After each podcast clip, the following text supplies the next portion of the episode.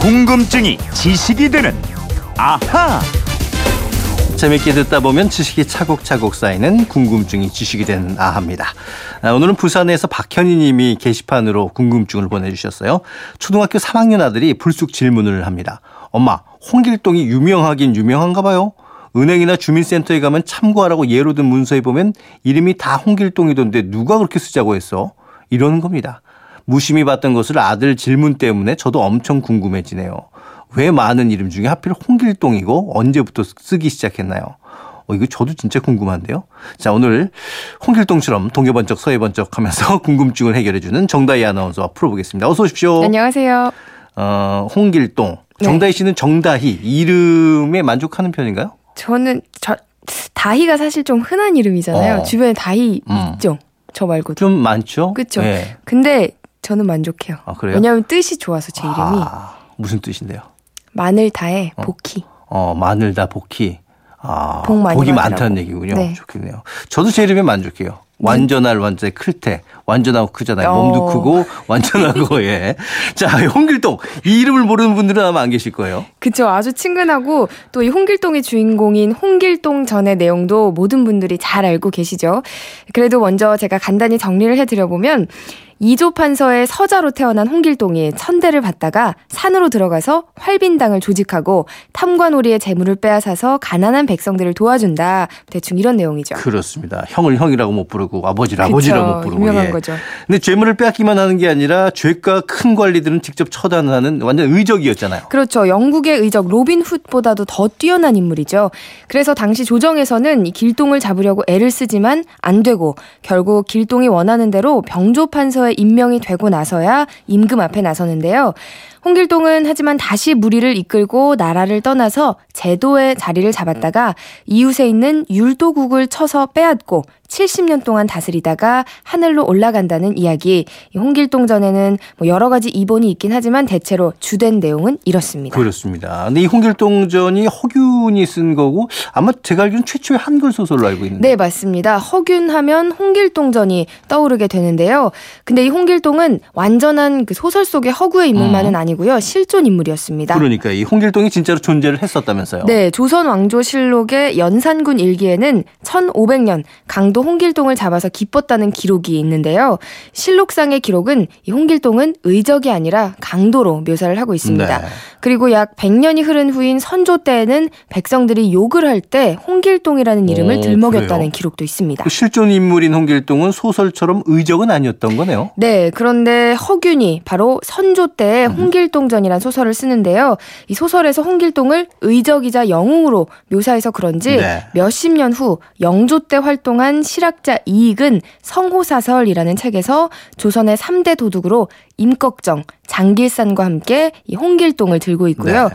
그 무렵 황해도에서는 장사꾼들이 맹세 대상으로 홍길동을 거명하고 있다고 아, 기록하고 홍길동 있습니다. 이름으로 맹세하겠습니다. 이런 네. 식으로. 오. 그 몇십 년 만에 홍길동에 대한 평가가 완전히 뒤바뀐 거네요. 네, 그렇죠.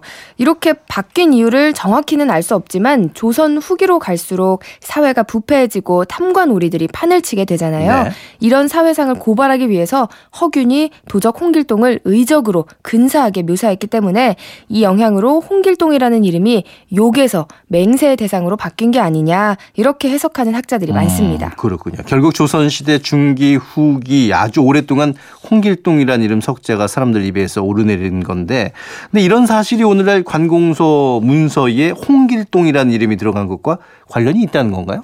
사실 이 혼- 오늘 청취자의 궁금증은 답이 딱 나와 있지는 않습니다. 음. 정부에서 이런저런 이유로 홍길동을 공문서에 예시로 쓰게 했다. 뭐 이런 기록이 없기 때문에 우리가 추정을 할 수밖에 없는데요. 네. 조선 후기부터 수백 년 동안 가장 유명한 이름, 또 남녀노소 누구나 다 알고 부르는 이름이 바로 홍길동이었기 때문에 관공서 공문서 양식에 견본용 이름으로 올리지 않겠느냐. 뭐 이렇게 추측해 볼 수만 있습니다. 그럼 누가 처음 이 홍길동이라는 이름을 처음 썼는지도 모른다는 얘기네요. 네, 안타깝게도 시작한 사람을 알고 있거나 기록을 찾지는 못했습니다. 우리나라에서 홍길동 연구에 평생을 바친 국문학자가 10년 전에 은퇴한 설성경 전 연세대 교수인데요. 네.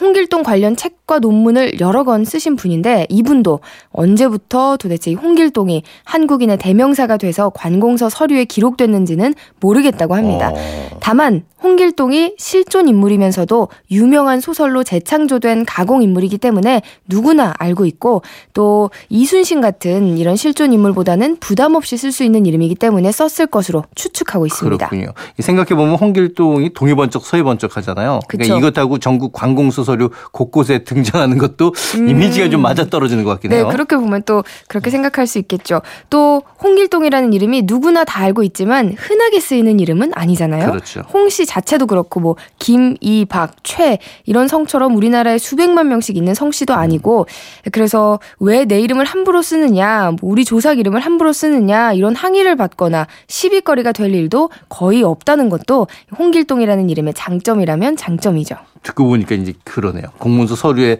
홍길동이라고 이름 썼다고 명예나 명성이 실출되는 건 아닐까요? 그렇죠. 그리고 법적으로도 법적으로는 사람이 두 종류가 있습니다. 네. 하나는 우리 개인처럼 아버지, 어머니 밑에서 태어난 사람이고 다른 하나는 법적으로 태어난 사람 바로 음. 법인도 있는데요. 관공서 양식에는 개인 이름만 쓰이는 게 아니라 회사 이름 즉 법인 이름을 쓰기도 하잖아요. 그래서 홍길동과 세트로 쓸 수 있는 이름도 있죠. 활빈당. 그쵸. 어, 예, 예. 활빈당은 의적들 결사체니까 법인이라고 봐야 되네요. 네, 그렇습니다. 그래서 실제로 개인 이름에는 홍길동, 법인 이름에는 활빈당 아, 이렇게 예시로 든 문서가 그렇군요. 꽤 많이 있고요. 여자 이름을 써야 할 곳에는 여자를 연상할 수 있도록 홍길순 이렇게 쓰거나 어. 아니면 조선의 대표적인 절세 미인이자 여류 시인으로 자유를 추구했다는 황진이를 쓰기도 합니다. 아, 그렇군요. 3학년 아들이 던진 질문이 궁금해서 부산의 박현희 님이 질문 보내주셨는데 궁금증이 풀리셨나 모르겠습니다. 자, 지금까지 정다희 아나운서와 함께했습니다. 고맙습니다. 고맙습니다.